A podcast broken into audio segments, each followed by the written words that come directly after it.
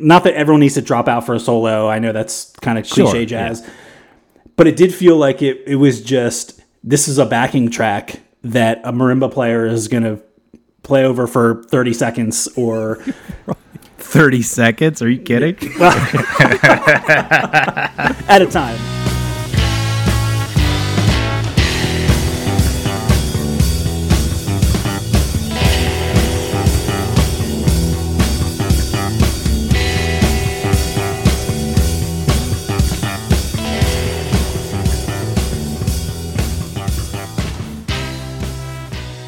What's up, everyone? Welcome to 1001 Album Complaints, the show where experienced musicians and lifelong friends get together and discuss each week an album from Robert Dimery's book, 1001 Albums You Must Hear Before You Die. Uh, we select an album at random and we generally discuss, analyze, do a deep dive, and test the limits of our friendship by bashing each other's musical uh, preferences. How dare you? off to a good start already, as you can see. So this week we're, we're going to get outside of our wheelhouse slightly, I think, by uh, talking about Femi Kuti and his uh, self-titled third album. Um, if you haven't heard this album, we'll drop in a few clips along the way so you can get a, a taste of it. Uh, spoiler alert: those samples might be all you kind of need to get a taste of it. However, um, we are still going to deep dive on, on this uh, album today, and then at the end we'll vote on whether or not we think you actually need to listen to this album before you die, and then it's on to the next album. And uh, so with us today, we've got the uh, usual suspects here. Why don't you uh, each introduce yourselves and uh, give us your your tweet length review uh, of this album? I'll, I'll get started. So. Uh, I'm Alan, and um, my take on this is uh, James Brown goes to Africa. All right. My name is Adam. Uh, very excited to talk about this, but my, my quick thought is how boring it must have been to be in this band. I think it depends on who you are. If you're the drummer, you might be enjoying All right, yourself. right, all right. That's, But if- yeah. Bear in mind, Adam does not smoke weed, so I think that might have That, something to do that's with you. yeah, that's gonna be yeah, that's a performance enhancing drug in this case. so yeah, so this is Phil here jumping in. You know, I feel like this record for me, it really, it really is gonna kick off sort of the the conversation around uh, active versus inactive listening, and uh, I think we can sort of yeah, I think we see where that's going. All right. This is Rob here, and to quote a popular meme of our times, these tracks are too damn long. Uh, and this is Tom here, and uh, I am excited to dive into this album, which I believe is Africa's answer to Jaden Smith, maybe, as in the less the less talented and successful. Ah, yes, son okay, of all a right, very yeah. it's talented and Well, well, person. It's always better when you have to explain the. Yeah, agreed. Yeah. Gee, how you What's guys don't know funny- Jaden Smith? Come But, on. but that's good. No, that was just a grenade. It just had a couple second delay there and then it hit. So well done, Tom. Must have been the Zoom call. What's funny because I think when we first started talking about this on the text string, the banter was around like the Dweezil Zappa of Nigeria or something to that effect, and so um, yeah, I think I think we're we're we're along No, those lines. his here. his dad was popular though, so it's different. oh, whoa, hold, hold on, hold, Hold on. on, hold on a second. Fela, yeah, say what you want about Femi. Uh, we'll- we we'll get into this, but um, yeah, Fe- Fela is is not a uh, not a lightweight. Let's put it that way. So obviously, if if uh, the name Femi Kuti sounds familiar, uh, I think it's it's clearly due to you know being the oldest son of Fela Kuti, who essentially pioneered the Afrobeat genre of music in the '60s. A sort of hilarious point of clarification, though, that, that we have to make is Afrobeat is not to be confused with Afro beats, which if you came across that term at all, so that's sort of so Afrobeat is a genre of music, which we'll kind of get into in a minute. Whereas Afro beats is like a catch-all term for like modern African pop music. So why they didn't decide to make a further s- distinction, I'm not quite sure, but I thought that was worth uh, Afro pop's not a thing. Afro pop sells. That that could be a uh, that could be a good description. Earth Techno Pop Autobahn. So yeah, before we get into this album, I think it we kind of have to talk about Fela Kuti and Afrobeat as a genre because I think there's like such an obvious direct line to this kind of music. The genetic line in this case. It is actually. So not a pretty direct line, a, a Right. very uh, overtly direct line here. So yeah, Afrobeat eh, basically originated in the mid to late 60s, pioneered by Nigerian musician saxophone player Fela Kuti.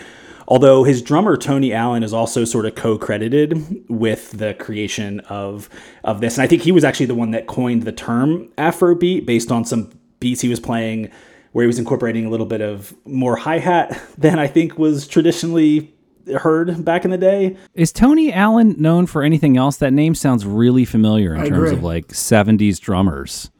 He was actually so I don't know his like portfolio of work, but I did come across a quote from Brian Eno, who considers him like one of the best drummers that's ever lived.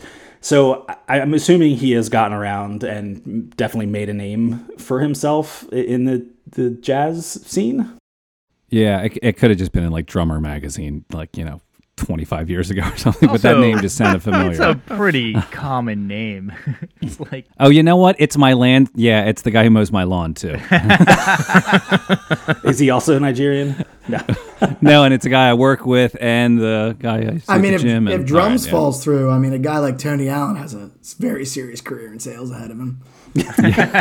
Yes. You maybe we were thinking of Tony Williams. Is that possible? Ah, I don't know. All right, well then. He definitely shreds. Is it John Smith? Yeah, that's it. No, I mean Smith. Tony Williams was the drummer in Yeah. my, that, my, the second Miles Davis quintet, right? He, he shreds. Okay. Also shreds hard. So I guess the moral of the story is lots of uh, talented Tonys playing drums Yeah, on, on yes. Earth. Let, us leave it at that because I feel like an idiot now. Let's continue.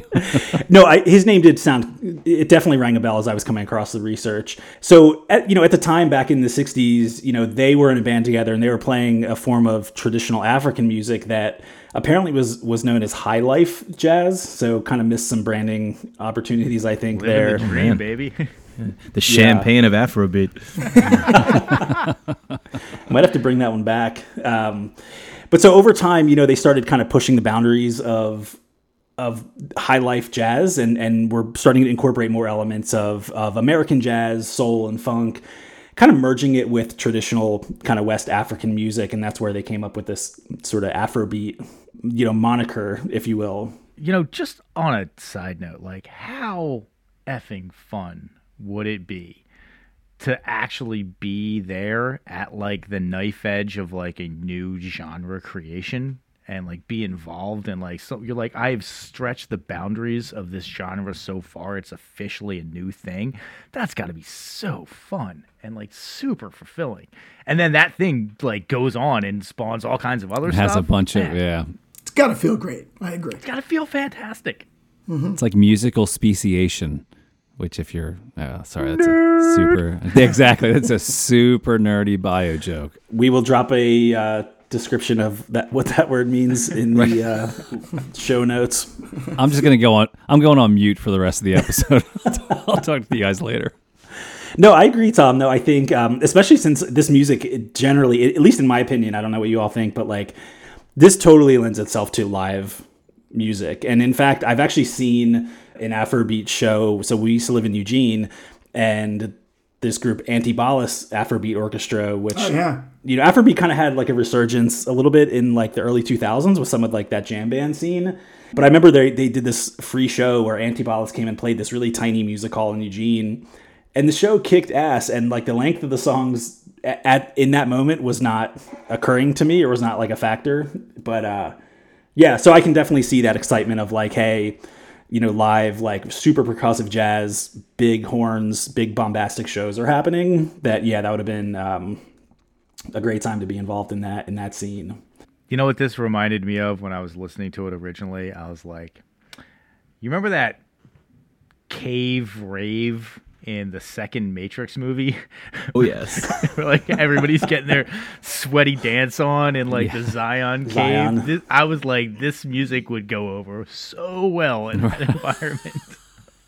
Alan, though, you, you, you, you hit the nail on the head, though, because that's what I was thinking the whole time as I was remembering or trying to picture myself live in this kind of setting and how the energy in a place like that would be so much it would get me so much more into the music. And if you're dancing, for you know, ex- for example, that stuff just doesn't always translate to either the screen or the record. And I think one of this record's big problems, at least from my perspective, is how it seems to shear off all the rough edges of a live recording.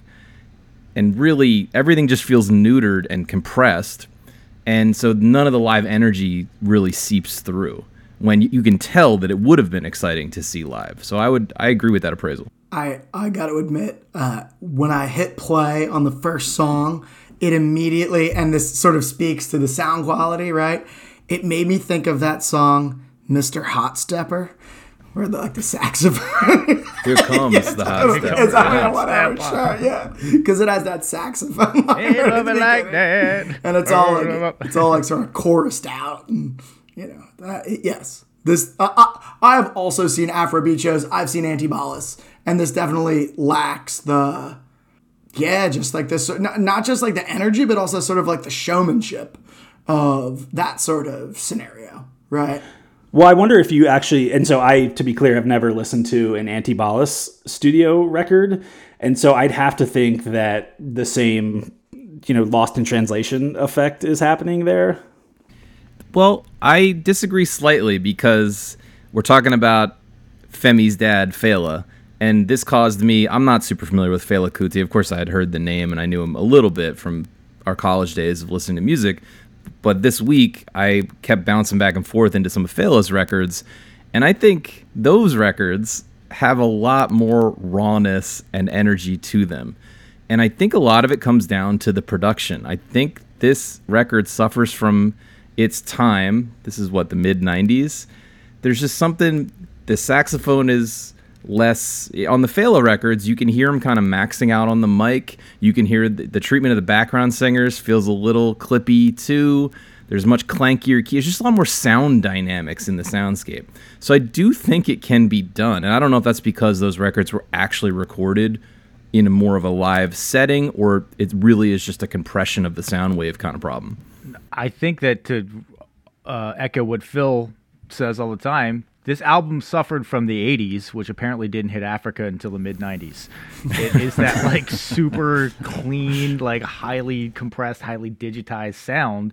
And like, you know, the Fela stuff like benefited from the 70s, like, you know, still kind of analog blowing out shit a little bit. Eh, you know, like you get a take where something's blown out, you're like, well, that's just the take. And it, it gives that grit, that edge to it. It's definitely like super slick. And and Phil, you, you brought up like the first couple notes of the first track, and I also, I mean, within like 20 seconds, was just like, I know what this is gonna sound like, and you know, I'll give it a chance. But I I already like in that first little horn riff, you could definitely hear the the slickness.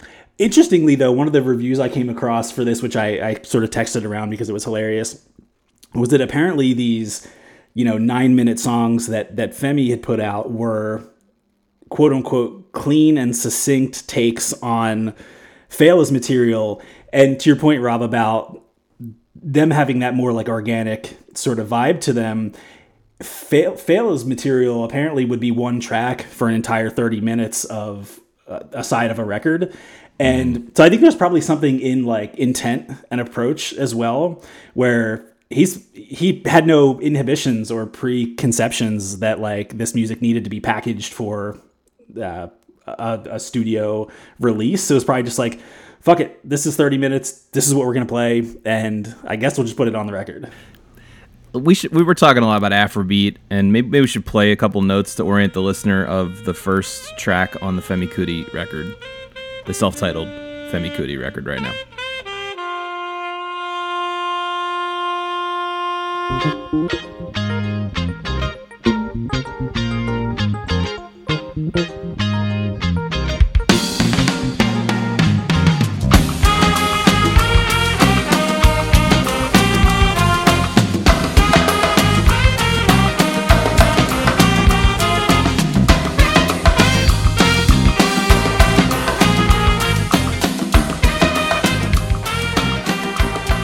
This leads me to my second criticism, which is you're saying Fela was more uninhibited. Yeah, that sounds about right. And that one positive thing that a reviewer said about Femi Kuti, the son, is that he was able to package the like. What was the point of breaking up these songs? I guess that's what I'm trying to get to because they don't actually change. I can't Right. tell one song from the next. Well, one thing that I will say is that Fela had a really great way of having the song literally never change. Like my, I, I like that song "Colonial Mentality" by Fela Kuti. It is a fantastic song, and it starts off with the bass going. And It's it a never stops.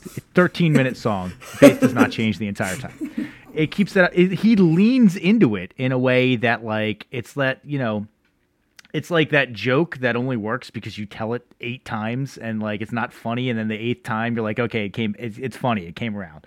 Um, Femi Kuti tries to have changes, but as Adam pointed out, it's all just two chord changes. But even that, like, it, they're not leaning into the consistency of it in a way that I feel almost makes it more powerful. Like it's in your face with Fela. He's like, no, I am not gonna change. This song's gonna be 30 minutes and there's no changes, and you're gonna you're gonna like it at some point. God damn it! It's an interesting point, Tom, because I think I think that sort of that sort of is, is a thread back to what Alan said, the, the James Brown reference, right?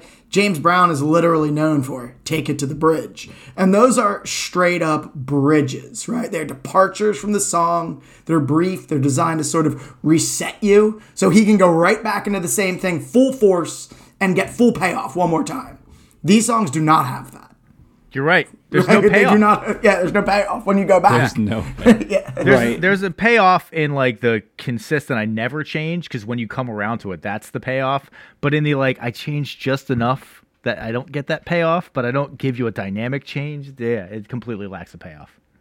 No, I was just gonna say that bridge comment reminds me of I heard a quote from Thelonious Monk not too long ago, and I think I think I'm getting it right. I might be paraphrasing, but they call the bridge the inside and the other part the outside. And it was just something like the Oh, nice. inside is what makes the outside sound good. And he's totally right. Yeah. Yeah, no, I, I like that. Um, that's good. It's a good framing. Shit, I forgot what I was going to say. oh Was no, a okay. So tasteless joke about how Fela Kuti died?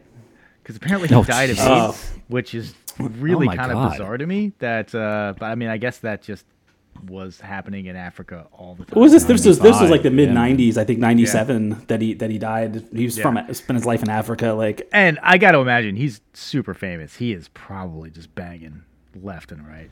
I He hope so. married 29 women at the same time or something, didn't he? Well, Femi talks openly about having multiple lovers, like as if it's just an accepted part of life. So I, I guess it's not all that surprising. Let's be honest. It's funny. Fela Kuti, son of a Nigerian women's rights activist, is like, I'm just gonna marry these 29 chicks and basically have a harem going on. But like, no, women empowerment. It might have it might have had something to do with polit- like politically freeing them or something, but I'm sure there were some fringe benefits as well. Oh yeah, without a doubt. So I, the story I heard about Fela Kuti is that because you know he was a political activist too, and his son attempts to carry that on, speaking out against speaking out against the Nigerian government, things like that, right? But I heard this story that Fela wrote a song about the Nigerian army, critical of the Nigerian army, "Zombie," one of his more famous songs, and they deployed like a thousand soldiers to his compound, threw his elderly mother out the window, killed her, beat the crap out of him and Jesus. yeah, obviously didn't didn't keep him down too long, but he he tangled he tangled pretty seriously. So it's another one of these the Dweezil Zappa reference sort of felt right to me too, because Frank Zappa is known as being this pioneer who was pushing the envelope of free speech and it, it's kind of just going to be hard to compete with that level of not only genre groundbreaking but also social social ingenuity and it's weird when sons just go right in the same direction as fathers with that He should have picked up the violin and like try, tried his hand at classical music or something like that. You know what I you would have done? I would have taken the money and run. That's what I was gonna say. Like, you're passing up a paycheck there because you're just like, listen, my name is Dweezil Zappa. I can throw together a band and idiots like Rob and Tom are going to come and pay money to see me play Hot Rats, and it's going to be the worst thing I've ever seen in my entire life. But he got my money, and Femi Kuti is just like, listen, I, I got the last name Kuti. I can put out albums, and I'm going to get paid. It's kind of hard to pass that up. I guess I was just assuming there were like zombie uh, royalties rolling in, but maybe not. You know? it might not be. Well, that's what's kind of funny is so when so Femi grew up playing in Fela's band, and apparently, you know, he he did this until like the the mid '80s or so, and then he decided he he kind of wanted to. It's sort of what I find ironic about this is he deliberately wanted to chart his own course and sort of strike out. And at the time, in like the mid '80s, when he left his father's band to do his own thing, there was like a lot of backlash of like, "Who are you?" You know, like, why would you leave this and you're just gonna start another Afrobeat band? Like, what? What is that? That's exactly what I'm going to do. He should have done like worse. Jason Yeah. Jason Bonham and just joined Led Zeppelin. Yeah. Funny enough, I saw a video recently, uh, like a bass video with um, you guys know Jaco Pastorius, the Sure. bass player. Oh, yeah. So he's his- the son Felix Pastorius, and same kind of deal where it's like hard to take it at face value. Meanwhile, he is a sick. Like if if he just had a different name, you'd be like, this guy fucking nails. But his last name's Pastorius, and it's just never. There's also just like a gonna it. weird thing, like why why does bass playing why is bass playing in the blood? Right? Like why that's clearly like his father was obviously out of his life to death, like long before he had any meaningful musical influence on him. So like how how is that? How is it that does he also play a fretless? No, he plays Okay. one of those like fucking seven string monstrosities bass. Yeah, of okay. a, uh, and it's just like wank fest. the. Chapman stick. No, no, Phil, I can totally understand that you, your dad dies before you have a chance to develop a meaningful relationship with him, and the only thing that you know about your dad is that like he was obsessed with the bass.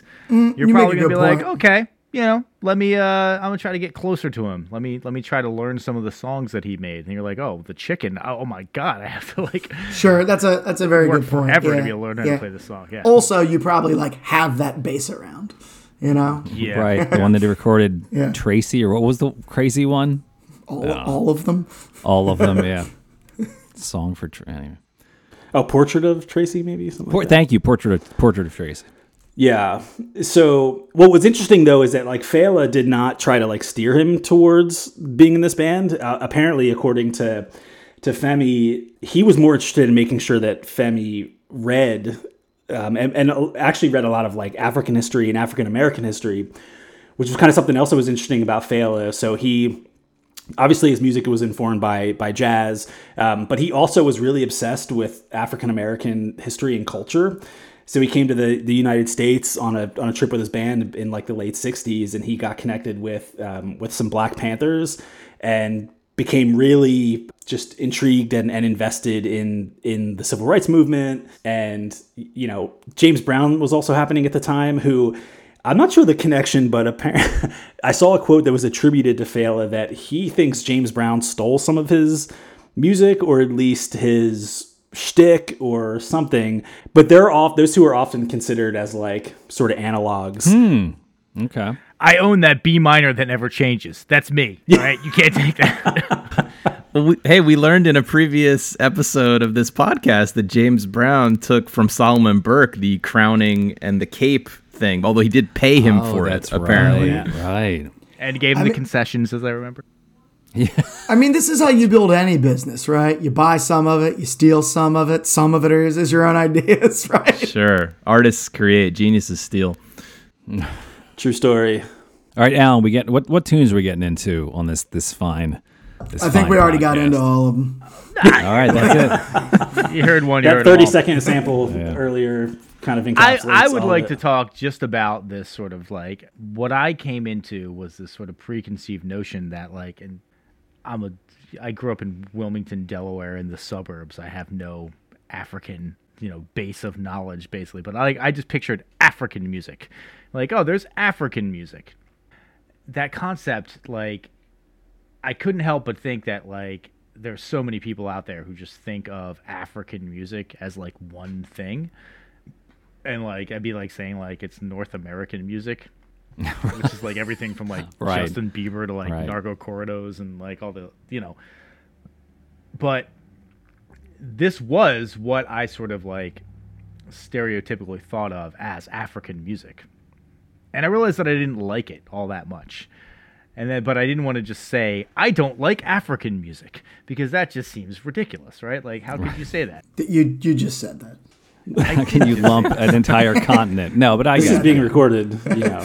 well but then but then i started like you know even thinking about like okay it's not african music it's like nigerian music then like oh there's like 200 million people in nigeria like nigeria is a huge place right. like it's not like you can just say like night they'd be saying like american music you know it's like there there's so many different layers to this and i, I feel like um it was eye-opening to me to do a little exploration outside of the afrobeat genre to like get a feel of like other types of music that are coming out of this sort of same region. Yeah. I just don't know if anybody else had that same experience of coming into this and be like African music. You know, yes." I mean, I, I, I, the, there was a bit of an overlap that because I, I was curious about the elements of this. There are elements in this that I think really remind me of Paul Simon's Graceland, right? So some of the way the horns are stacked up specifically. Um, I think a lot of the rhythms in this are a, more aggressive than Graceland. I think they're sort of like neutered and popified a little, but it's it's not quite as direct. But I think there's a, a clear like sort of African through line there. And then also when I think of African music, as weird as it is, I sort of think of like Led Zeppelin three. Uh, no, not three. I guess it's like Led Zeppelin. It might be like Presence or I don't know. It's the whatever one with all the like the Moroccan stuff on it. It's one with like Kashmir on it. Maybe houses Physical Holy- graffiti. Phys- I don't know, man. I- Yeah, that, that, that is like Yeah, you know you got Kashmir. Saharan Africa and Sure, yeah. sub-Saharan Africa, totally different. You know, Totally different. No, Well, that re- totally. yeah, yeah. Sorry. Well, that reminds me. Me and Tom and I went to a African band show not too long, a couple years ago. Right, we went to see that band Tinariwen in Berkeley. I'm not. I'm not misremembering this. Am I, Tom? We went together. Oh no, right? they're awesome. Yeah, and it it was a lot of fun, but it was the most quintessentially Berkeley, 100% white hippies at the show kind of thing. Just oh, vibing. Oh, and bro. all com- all complaining about the fact that the last time they came, there were fewer people, and it was cooler because like there were fewer mm. people there, and it's like these guys are trying to make a living. but the one thing that I, I also remember, the one thing about that band Tinariwen was Sell it. Trustafarians living in fucking Berkeley. yeah, exactly. So th- this band Tinariwen's like a Tuareg band, and they do a lot of the African call and response stuff, which I like a lot. I dig the call and response uh, vocals. You know, main guy sings a line, backup singers mirror that line or give some uh, take on that line. And in the band Tenarwin, there was like eight guys, and one of the guys was just a background singer everybody else was playing a guitar, playing a drum, playing a bass, doing a bunch of other, and then there was just this one guy who was just but like everybody else was also giving a response and I was like that is got Sounds like he should join Prodigy. Like he, might- he might be. Uh, exactly. That's Yeah. that. How easy is that job? There's like eight other people who are singing backups with you, and you're not even trying to be precise. You're just sort of like giving a response, and oh, you're just like kind of.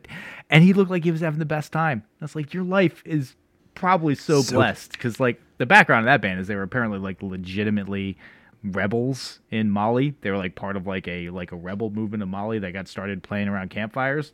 It's like you went from like 10 years ago being a rebel to like now you're in Berkeley just dancing on stage and singing backups and making money and probably like going out and like doing a bunch of cocaine and Drinking some wheatgrass. it's like yeah.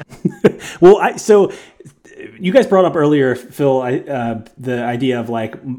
Are there elements of like rock bands like you know Led Zeppelin, Graceland, um, the Paul Simon album? I, I was I found this interesting, although not super surprising. That you know I mentioned Brian Eno earlier that he was really taken by Afrobeat music, him and David Byrne, and I never put this together until I listened to this and did some of the research. But but Remain in Light, the Talking Heads album, which came out in 1980, Absolutely. if you listen to Cross-eyed and Painless specifically, we should put we should put a cut of that in here. You know, maybe a few seconds, but like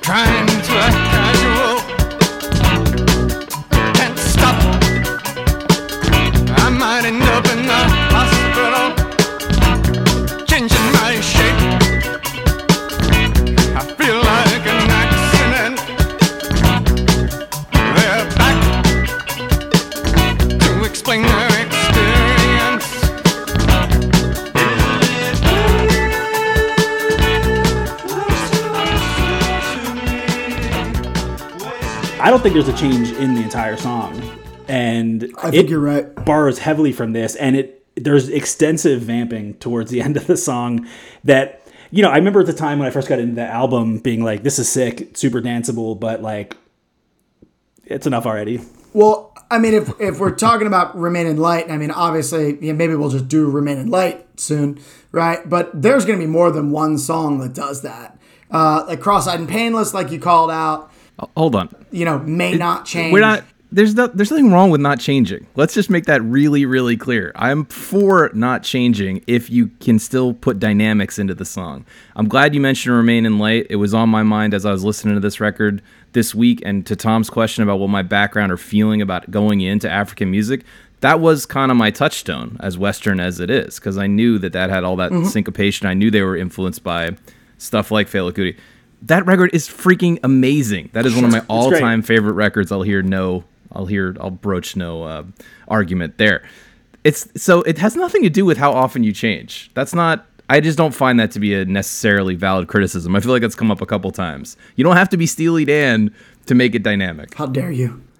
I, so I don't think the well to be clear, like I and and this actually spurs a question I have, which is I'm, I'm curious what what you all liked about the album because I think it's it's clear that we we've got our issues with it. Um, but for me personally, like I when I think of my sort of sensibilities with music, like I think rhythm first, and then it all sort of builds from there. Whereas I'm not necessarily I don't gravitate towards like melody and harmony first, like you know some other folks. So I actually have like some affinity for this type of music, and so I actually can appreciate to your to your point, Rob.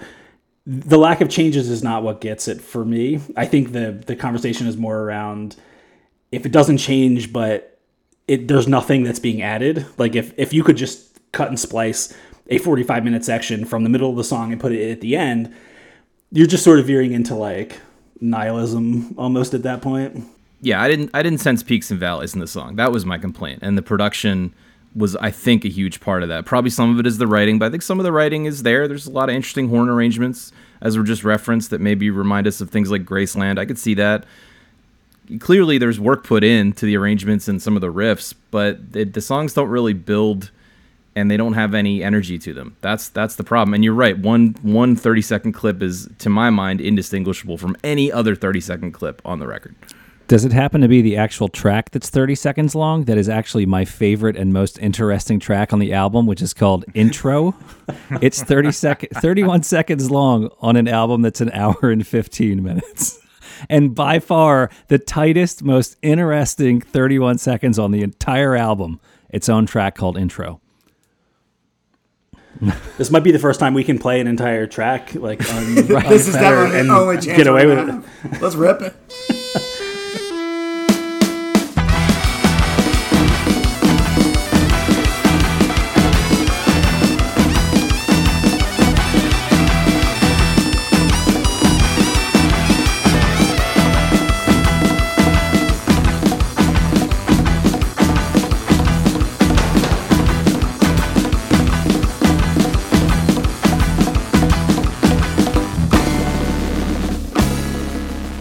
But no, I, so I would like I would love to hear if you know. So Rob, you you you just alluded to some things that you liked. What what about the album did you guys like?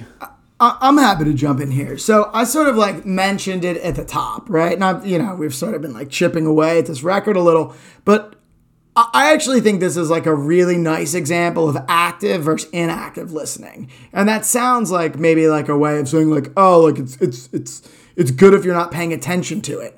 Like isn't that the same that's the same measure by which like we buy furniture and paint choose room colors and right? Like things like this. So like i don't think music as sort of like background music to life is necessarily a bad thing i think and i think this is really great sort of like mood music this is good party music for the same reason i could see why like this makes good live music because you're sort of lost in the experience but i think it functions at least recorded better as furniture than it does as something like you're sitting down and intently listening to. Because for me, what I'm listening for is changes, and you don't get a lot of them. And for that reason, like a color on the wall, right? Like it sets a mood more than it is something to stare right at and say, what do you think about that? So that's what I like about it. So the mood it sets. Phil, can I ask you a question? Um, are you free next week to be on my podcast about room colors? We talk about room colors for an hour. Yeah, sure. Can we? yeah, yeah. yeah. yeah. 1001 paint complaints. But it must be great. Must be great uh, to go to IKEA with Phil. 1001 complaints. Thank you. Why, do, R- Rob? No, no, let's let's take it there. Rob, why do you want to go to IKEA with me? so we can work out the kinks in our relationship, Phil. Test the friendship. Yeah. all right, all right, all right. One of the things that I did appreciate about this album is that I feel like it did have a message. Very much in the way that like I can listen to like an Ani DiFranco album and be like, I can appreciate this. I'm not the target audience. I can appreciate this music. I'm certainly not the target audience. I can appreciate the message behind the music. Part of it is like a language and an inflection barrier. Like I can't always understand exactly what he's saying from a language standpoint, also from a context standpoint. But I am willing to give him the benefit of the doubt that like there are probably some powerful messages of you know African agency and realization. And as we've talked about unity you know on this album that i think if i was the target audience would probably elevate it from just water off my back listen to like something that has a little bit more of a message that speaks to me. That's what i can say. I I appreciate that the album has it. I myself did not necessarily appreciate it, but I can give them credit that I think that there is that actual like deeper content on that album on the album. Yeah, I think that's fair. Like, I, I think there's, it, it's sort of similar to how I, I almost put reggae in this category of, I also find reggae to be, there are elements I like about it the same way that I like Afrobeat in some ways. Like, there's, there's tight rhythm, and I think that stuff speaks to me, especially as a musician. But I find it to be a little bit repetitive, and after a while, I'm not sure what I'm listening to anymore. But yeah, there is that you know, socially conscious, politically driven message there. What, what about you, Adam? I was there anything that you liked, and there doesn't have to be, but I'm, I'm Yeah, curious. yeah. I, I, I, I thought the rhythm section was really good. The drummer's a beast. The bass player was was was in the pocket with the drummer. I mean, unfortunately, there's not a ton. I did think back to so I'm hearing uh, competence Yeah, of the musicians. they play. Right. They did in fact play in time. they they did play in time. So To- Tom will potentially know this reference. I used to watch Mystery Science Theater 3000 a lot, and they, they released a couple movies. One of them was called Manos: The Hands, of Fate. And if you don't, Oh well. it, yes, if you don't know Mystery Science Theater, these guys they they get a terrible old sci-fi movie or something from you know the 1940s and basically sit and make fun of it. And there was one particular scene where these two actors are on the screen and they're just standing there and like five seconds goes by and they're still standing there and 10 seconds goes by and eventually one of the guys making fun of it stands up and goes do something! My god! And I couldn't get that out of my head as I listened to this because I feel like uh, I, I it almost feels like all the musicians like had their hands tied a bit like they had so much runway on these songs but i don't feel like any one musician stood There's out this thing where it's like jazz that never blasts off, right? You got this hot rhythm section. The Right, actual and- sort of like fun, there is like an Afro beat horn rhythm. Like there's something there, the way that it's stacked and and both the rhythm of it and the harmony that feels like quintessentially that sound. But yeah, Mm-hmm. like you never get like it never that one guy never steps out front and and maybe as a westerner that's like what just what you're really exposed on what I'm used to, right? It's like where's the, where's the cat scratch fever guitar solo? I'm I'm expecting maybe just something more. If most of the song is instrumental, I'm expecting more stuff from the instruments. Uh, instruments. I didn't really even find his saxophone solos that engaging. Well, that's a good point. The the instrumentation, the improvisation was just it was just improvisation over the same shit. You know, like like not that everyone needs to drop out for a solo. I know that's kind of cliche Sure, jazz.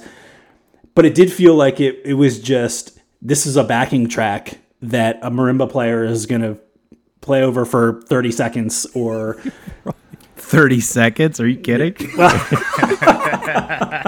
at a time 30 seconds at a time so speaking of which let, let's get into some of these tracks and and you know I, I don't know that we need to dive into them too deeply because i think we're we've, we've done enough of that already but um, let's let's check out wonder wonder the uh, the lead off track on the album Well, we already played the, the front, right? So let's just drop it in any Ah, other shit. place in the track. let's do that Wonder, wonder, wonder, wonder, wonder, wonder, wonder, wonder, till you turn to. Wonder, Wonder, wonder, wonder, wonder, wonder, wonder, wonder, wonder, till you turn to wonder. Yeah, yeah. Many things they happen for this world. They go surprise you, confuse you, depress you, turn you wonder. You go begin to wonder, wonder, wonder, wonder, wonder, wonder, wonder. wonder, wonder, you guys played the same track. Twice well i think the earlier was the that first intro a like joke. the sax That, stuff. uh, Alan, that was a joke about how it sounds the same. If you can keep up with this fast-paced conversation here. I- i'm trying here I want to make clear that I am not against the concept of this musical genre, but this execution of it is bad, and I'm holding to that. And I know, and I partially know, I'm not an expert in Afrobeat by any stretch of the imagination, and I happen to like the decade of the 70s for a lot of reasons. And as during this week, I was sort of checking with other music in this genre generally, including his dad Fela and like that guy William Onyeabor, the other Nigerian 70s guy who did Atomic Atomic Bomb, I think is his big song. And it's just better. It has similar hallmarks, but it has more dynamics and more energy, partially because of the production. It just goes someplace. And yes, it's still kind of background music, and yes, it sets a mood, but I just, and, you know, maybe it's just of its era, but this is not good. That song "Atomic Bomb" is awesome, by the way. That's a great song. Hell yeah. Yeah. There are no such hits on this one. No, this is one of those ones that um I I probably checked five or six times during the course of the song to see if it was going to be over soon. And it's a long song, don't get me wrong, but like I'm not exaggerating when I say five or six times. I was like, is there, that's like once every 90 seconds in the song. I'm like, when is this going to be over? God damn. Well, Ar- Alan narrowed, er, narrowed down the playlist of what we needed to focus on, and it was still album And it was length. still 40 minutes. He's like, I'll give you guys four tracks. 40 minutes. This was by far the hardest to come up with a focus list for because I feel like I was just throwing a fucking dart, a dartboard, being like, "Oh, oh I feel about this for you, one?" man. I definitely, when you set the focus list, that I was like, I don't know any of these fucking songs. Like, like, I mean, I listen, I listen to the record, but like, you know, I listened. I listened to the first focus list, and I listened to the second focus list, and I was like, "There is no change. They're the same thing. Yeah. They're the Oh, same the- list." oh, the one that starts with Baker Street sax and then has a call and response section and her marimba solo. And again, I know the one. By the way, when Fela Kuti does it, for some reason, it really works. Because Fela Kuti is, if anything, more formulaic than this. Because, like I said at the end of the last podcast, his stuff is like incredibly predictable. It's like an eight-minute music section, and then a four-minute call and response singing section, and then it's over. They hit the head one more time, and it's over. And like that works so much better than this like half in half out approach of like we're gonna kind of do a little bit of change but we're kind of also gonna be super formulaic it, it just didn't it didn't Maybe it's the struggle. Like Fela actually had a struggle in his life. I don't Mm-hmm. think Femi had as nearly as much, let's say. I'm sure he had his own trials and tribulations, but it's different just like for first generation first generation kids of immigrants. You know, it's a different mentality, right? Well, Fela also was, uh, you know, he was arrested like on trumped up charges like many times. In fact, one of the stories I came across for this was that Fela actually, or Femi, excuse me, got his first sort of break um, as being something other than a sideman for for Fela when Fela was actually arrested right before they were about to do a U.S. tour, and instead of canceling the tour, he was like, "Hey, Femi, why don't you do it? And so he apparently, you know, made his bones. It's like oh. white people can't tell us apart anyway. Just go out there; it'll be fine. So I- I'm glad this came up because something that really jumped out to me about this record or the story of this record actually has more to, again, like we're talking about Fela a lot more than Femi. I'm sure that drives Femi nuts. But the timeline of this record is insane. So on January 21st, 1993, Fela Kuti is arrested for murder. He is arrested on speculation of murdering an electrician that works for him. Right? Guilty. Yeah. then To be fair, most electricians I've called don't answer your phone calls. They don't show deserve- up when yeah, you they deserve to need be murdered. to. Oh, so Yeah. yeah, I had my house rewired murdered them. recently. I wanted to murder those guys every day. so so he murders his electrician, right? Then Femi goes into the studio to record this record in 94. Then I guess I don't know what happens with the murder charges because there's no information about him going to jail for murder. Then in 97, Fela dies of AIDS, but he's also an AIDS denialist, which is incredibly complicated because his brother is like the minister of health or something insane. Who oh, is wow. so there is this whole crazy thing happening in Femi's life where his dad's arrested for murder, then he records his breakthrough hit, then he like tours on his breakthrough hit, then his dad dies of AIDS, which he goes to his death denying exists, while his brother, his uncle, Femi's bro- uncle, right, is going all over, you know, Nigeria and going directly out to Fela's fans saying AIDS is super real. And I know this dude, my brother that you love, has been telling you forever it's not real, but it's totally real. Here's the evidence, my dead brother. Right? Like, so like this is a there's no parallels to modern day society to that whatsoever. There's no, yeah, there's nothing No, that there's I can compare that to at all. It's really, Currently. really weird. Presently, yeah. It happened once in history, and that was it. But like, what a crazy time in a man's That life, is- right? Like, yeah. And wait, did we say so? This is his first record. That that's true, right? no, I it's think actually his, like third. It's his third. It is a self-titled, um, but this was the one where, I, first of all, there is very little information about this record. There's next to no like uh, legitimate reviews from any kind of like press outlets. I couldn't find anything. you can't find lyrics anywhere. Well, I, there. Like, yeah, well, who's who's transcribing that? right, exactly. Well, so I'm sure there's one fan who could do it. It's not me, but Also, yeah, in a, in a different way, if you look up the other, like, I couldn't find the other Femi Kuti records on Spotify anyway. So then you, you like, you know, they might exist, but I mean, yeah. This was his first with a you know. with like a sort of traditional record label. So so this one was on like a I think it was called Tabu Records, which was like a sub label of Motown. So this is sort of the first album he had that had any kind of critical acclaim, which was really limited to Europe and and Africa. So you know there, there's not there's not a lot on you know to to sort of go off of like context wise for this album. But my understanding is it was his third album. Can we move on to the song "Survival"? Because I feel like I have a couple things to say about that. Let's do it.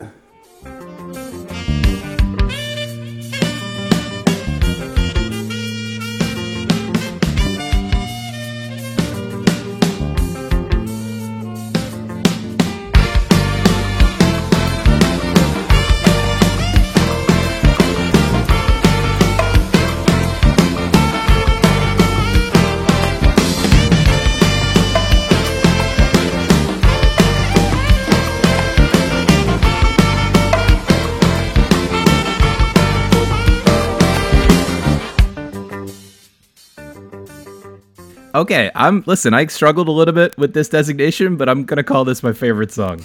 It's a, it's a relatively low bar, but I think this is this is the best song. I second that, Rob. It was the marimba solo, wasn't it? yeah, it's it starts with an enticing riff and rhythm. There's an interesting rhythm going on at the front. It's it's just a little more interesting rhythmically. This is a very Silicon Valley comment, but did anyone else? Every, I was listening to this while I was working, and I kept thinking my Slack notification was going off with those wood blocks. it was kind of maddening. Oh, I know what you're talking about. I've, I've had similar problems before. This song had dynamics in it for the first like two minutes. It was a lot of like, come in, pull back, come in, pull back, come in, stay in for eight more minutes. And like, I was digging the come in and the pullback because, as we talked about before, like, if you're to have a song where there's no changes in the chords and there's not really a change in the tempo and there's not a change in like the rhythmic backing like you got to do the layering thing. You got to build and pull back and give me some kind of payoff. And there was a, there was some payoff in the first 2 minutes of this song and then the 6 minutes after that just turned into the rest of the album and that I lost interest very quickly after that but I dug the first 2 minutes I think my favorite moment on the record. I, I hear what you're saying about this song. I, it just makes me. I, I would really struggle to pick a favorite song because they are so similar. I do in general. This this song does it. Is it? it, it it's, it's, it's Stubor. What's this song? It's track seven. Stubor problems. Yeah. What's this about? Do we have any? Problems. it's about problems. Yeah. Okay. Did you listen to He has problems. Yeah. I got a uh, friend named Stubor. He's got a lot of problems. Anyway, his bills. The horns come in real uh-huh. hard at like 1.30, and I'm like, yeah, I dig this. That's basically like the high point on the record for me. But like, in all honesty, if like what you're talking about is like, yeah, that time when the horns came in, that's every single song. That time when the horns came in. Oh, oh, no, I think it's a particularly good time the horns come in. Who write this number? It's called Stubborn Problem, brothers and sisters.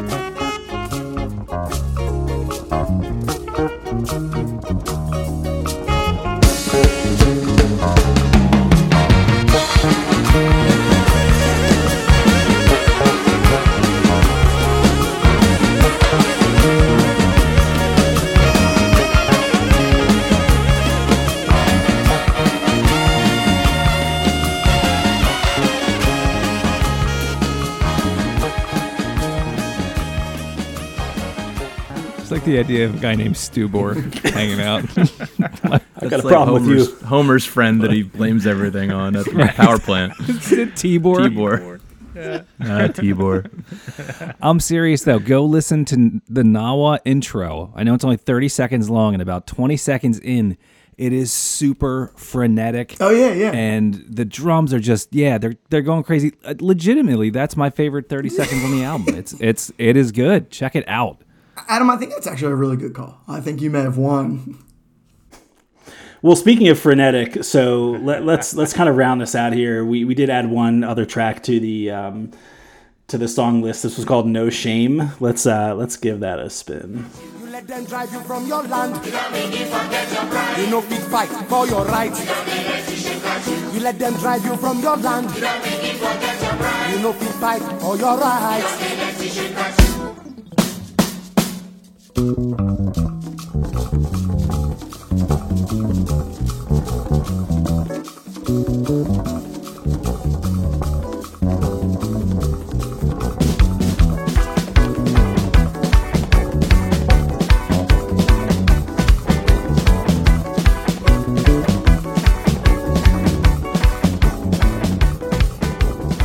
was a, I mean, relatively speaking, this was a low point for me. But again, like, who's who's counting at this point? You mentioned frenetic, like, or maybe I don't know if that was the word you used. That was the note that I had. The intro just like bugged me out. like the hi hats were just something was happening, and I felt really unsettled during the beginning portions of this song. Yeah, it was hard, I think, to isolate like highs and lows, peaks and valleys on this album. But this this just rubbed me wrong.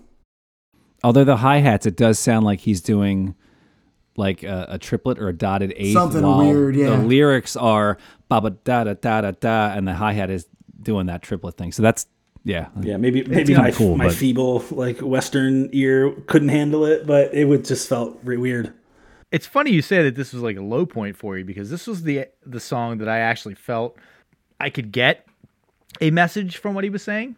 The concept of like basically he's talking about like the modern African diaspora of like, hey, listen, because of a lot of systemic and historical reasons, the economy in your country really sucks, and you got to go somewhere else, and you're gonna end up cleaning toilets, and you're gonna end up sweeping the streets, and like, there's no shame, there's no shame in that. Still, kind of hold your head high. I dug that message. This is one of the ones where I was like, yes, if I was in that situation, if I was like living in Paris as like a Nigerian um, you know, economic refugee and I was I had a terrible job that I was like it's that age old problem of like, you know, I have three doctorates from the country that I came from, but you don't value the country that I came from, so therefore I have to like drive a cab or something like that. I could imagine listening to this and being like, yes, I can still hold my head up high. I still have value. Like, there's no shame in striving for a better life. And so, you know, music aside, because the music was in every song was so similar that I didn't really have too much opinion on it. I dug the message on this one. This was one of the ones where I was like, yep, I feel it. Preach on, man. It's a good call. Hell yeah. Yeah, I, I had a hard time, honestly. I, I love that summation of this. I had a hard time like tapping into that, just because uh, you know the, the barrier to entry. unlike unlike was a me, high. you're not the target audience, right? Like clearly he's speaking to like, you know, born on second base, upper middle class white guys from the East Coast. That's that's who he's talking to. Yeah, um, I mean, I, you know, I, I actually sort of feel the opposite of Tom on this track. Not that I don't like, not that I disagree with the message. I, in general, though, I'm I'm sort of more with Tom's earlier comment that like I'm not the target audience, and to that end, like, and, and not just on this record, sort of in in I'll be honest, in general, like I'm not a lyrics guy. So like you've gotta, you've gotta, the, the bar is high. And uh, yeah, I was just not pulled in. In general, I think this record would be better if there was no singing. so That's interesting, Phil. I've always kind of pegged you as a lyrics guy. That's Yeah, that's a surprising admission. yeah, yeah, I think, uh, yeah, I think, yeah, I think I'm not really, uh, or maybe I just, you know, After listening to this, you're no Listen, longer. I'd be willing to bet if we could just if we could just do like a side bet right now, just fill with no internet, write down the lyrics to your favorite song. I'm gonna guess thirty plus percent of them are wrong. That would be my guess. yeah, yeah, I think, I think that could be possible. Yeah, I think, Challenge accepted. Awesome. All right, so uh, the moment of truth. I think uh, a lot of suspense happening here. Let's let's build this up as much as possible with some horns and drums. Um, let's go around the horn. Adam, do you need to listen to this before you die? So just like every Steven Seagal movie after Under Siege 2, potentially executive decision. All these songs are completely indistinguishable from each other, so I'm gonna give it a no. You're not a Glimmer Man fan? Come on.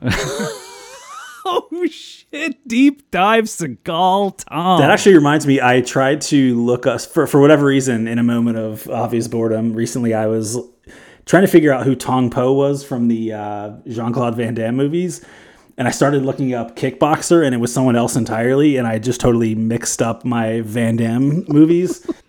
Wasn't that Chung Lee? no, no, Chung Lee is Chong Li. Yes, Yeah, that's his Lee. name. Yeah. Yeah, Yeah. the big guy. that was Yeah. Bloodsport. Or wait, no, Bloodsport. Yeah. that's definitely Bloodsport. Okay. So- yeah, my bad. By the way, I just want to also throw out there that like the pull that Phil and I'll give Alan a, a, a substitute on this of Untamed Heart from last week's podcast with the guy with the baboon, Christian Slater with the baboon heart. Oh, that was Marisa real? Tomei's girlfriend. That's a real I- movie. I thought Phil was screwing around in his classic Phil. So I, I was like, are, are you kidding? No. I thought you. I thought he was quoting from one of his dreams. Dude, I, I definitely saw that movie and it resonated with me because I liked hockey and Christian Slater and Marisa Tomei, she like takes him in because she knows he has a baboon heart. And then at some point in the spoiler alert, he goes to a Minnesota North Stars game and catches a puck at the game. And then he dies later. They might do it before he dies. I don't know, but he dies. the funny thing is, like in your retelling, I was picturing him like catching a puck and that making his heart baboon heart explode. I was like, that would be a great ending. It's like, no, it's worth it. Like, The movie's already about a baboon heart. You're not really losing anything if he dies the moment he catches the puck. baboon hearts and hockey, a match made in heaven. All right, Rob, does this belong? Quick answer: No. One thing we didn't mention is that Femi Kuti has the world record for holding a single saxophone note for like over 51 minutes. I'm glad we got that in. Uh, and yes. I'm I'm almost tempted to have listened to that instead. No, it's it's listen, It it's saved you. we, we can do a we can do a bonus episode on whether that alone belongs on the list. I'm just picturing the judges sitting there politely while he's blowing past second place. Just like I have how much longer is this gonna go on? My sources say the note was an E flat. By the way, How appropriate. Do you know whose record? Do you know whose record he broke? I, I have no idea. Maybe he invented the record. Kenny the G, dude maybe? from Baylor. no, Fleck. I do think Kenny G. So Kenny G may not have been in second, but in the limited amount of legwork I did on that, Kenny G was up to like 45 minutes, and then Femi did 53. There may have been someone in between, but uh, yes, Kenny G was involved somehow. What a waste of a life. If I'm being honest, I probably would have rather listened to a Kenny G album than listen to Fela Kuti's. Uh, to, to Femi Kuti. Nah, you know, if I'm Maybe. All right, so Tom thinks it should be on the list. Wait, hold on. I, I got one more thing to say. I, I listen. I think it just fails to get the energy across. There are these little tiny moments where energy slips through the cracks of the curtains, like in a cheap hotel room or something. But then it typically dips right back, and I had to look up and wonder if I was listening instead to like widespread panic do the "Who's the Boss" theme or something. it's it is a victim of its time. I think I would consider seeing it live, but no, you do not need to listen to this. Listen to "Remain in Light" instead. Phil, what do you got for us? Yeah, yeah. I mean, I, I, I, Rob, you you said a lot of it very well. You know, I think this record is nice background music, uh, and I say that because I think it it does like the band's good, the rhythm section's great, the horns sound fantastic, people are in time and in tune. But no, like to that point, it's it's devoid of like the energy that you would hear on like Fela Kuti Zombie, which is definitely the record I know sort of like of this genre ahead of this. And even like I hadn't thought of Antibalas, but there are actually a couple of pretty good Antibalas records. Uh, And and the records are actually pretty good. So yeah, I feel like the energy gets through there um, a lot more. Also, I mean, we didn't really get into it, but this record comes in at like 70 some minutes. And in my mind, like that's about twice as long as the right length for a really fabulous record. So I mean, maybe a little longer than that, maybe a little longer than half, but it's it's long. You're, you're telling me this album could have used an editor? That's crazy, Yes. Phil. Yes. Listen, I, I sort of snuck in my, my Kenny G diss, uh, which you probably tell what my vote is going to be here. But uh, yeah, this is the big fat no from me. We talked about it. If you want to, if you want to scratch your itch for Afrobeat, listen to Fela Kuti. If you're just like, I just want to listen to this like some African music, some of the the stuff that I was listening to recently and had listened to in the past that I think is just way better than this. There's like a Senegalese band called like Orchestra Baobab. They're awesome. Phil, I think I turned you on to their album Pirate Music at one point. They're super cool. Tinariwen, who's like a Mal- Malian Tuareg band. Bombino, who's like a Nigerian Tuareg band. Dude, Bombino, Bombino is sick.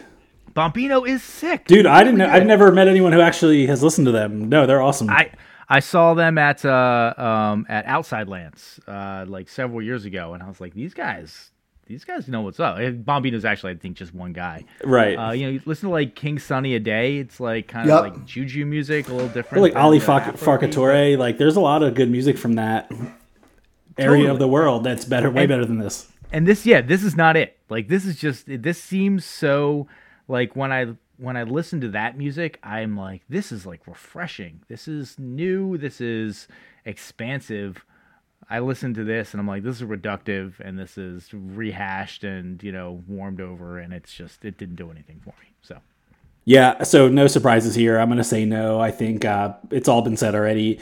Do I think you should go your whole life without listening to Afrobeat? No, but you know, Fela is covered a few times on this list, so I cannot see a need for this. Uh, sorry, Femi. I think you've carved out a nice niche for yourself and you're making it happen, but unfortunately, you do not make the list this time around. Do you agree? Do you disagree? Uh, hit us up at 1001 album complaints at gmail.com. That's 1001 album complaints at gmail.com. i have a, a an actual i got an actual question for the group here would you rather listen to this again or guitar town again Guitar Town. Guitar without a- Town. without a Yeah. yeah. Yeah, it's, also shorter. So I actually heard the song Guitar Town the other day at some kind of function. I don't remember what it was. It was like a we were apple picking and there was some brewery that was there and I was like, "Oh shit, what is this?" Guitar Town. oh, it's shit. That's what it is. what is this shit? Uh, exactly. but I was able to get through the song in like two sips of beer, which was uh nice and tight.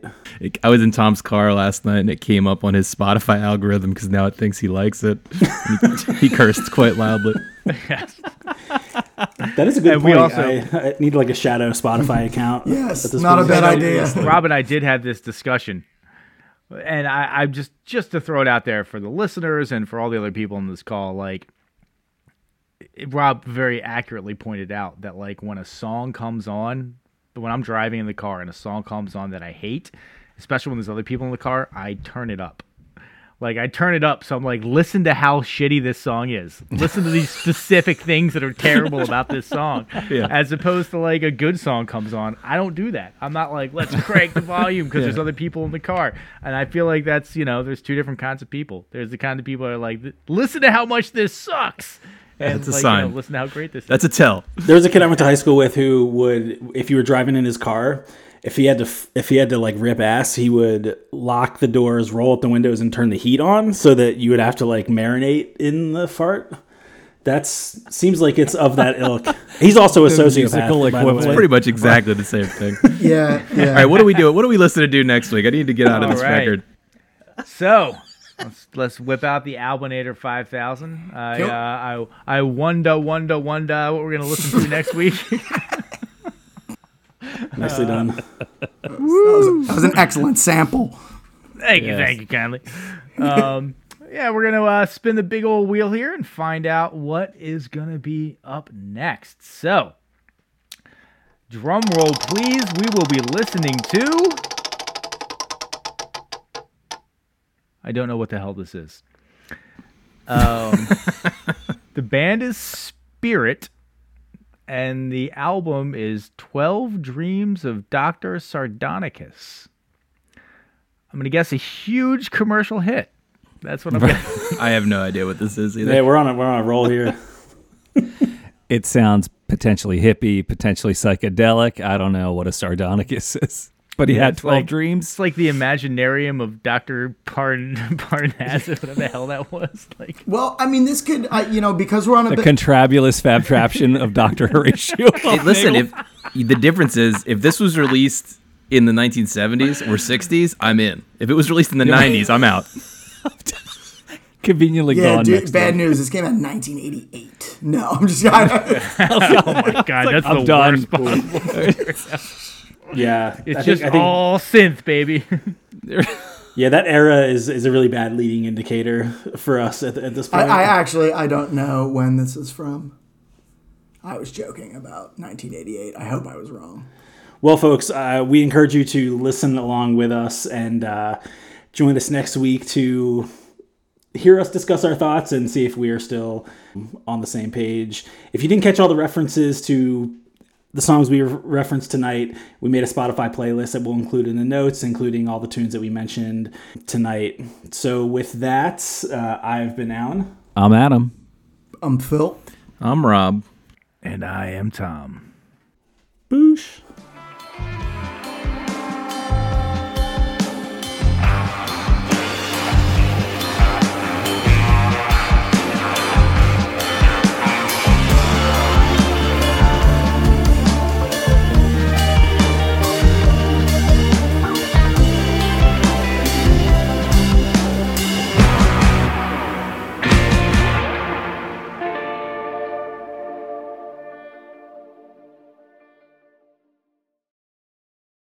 Bushy, bushy, bushy, bushy, bushy, bush.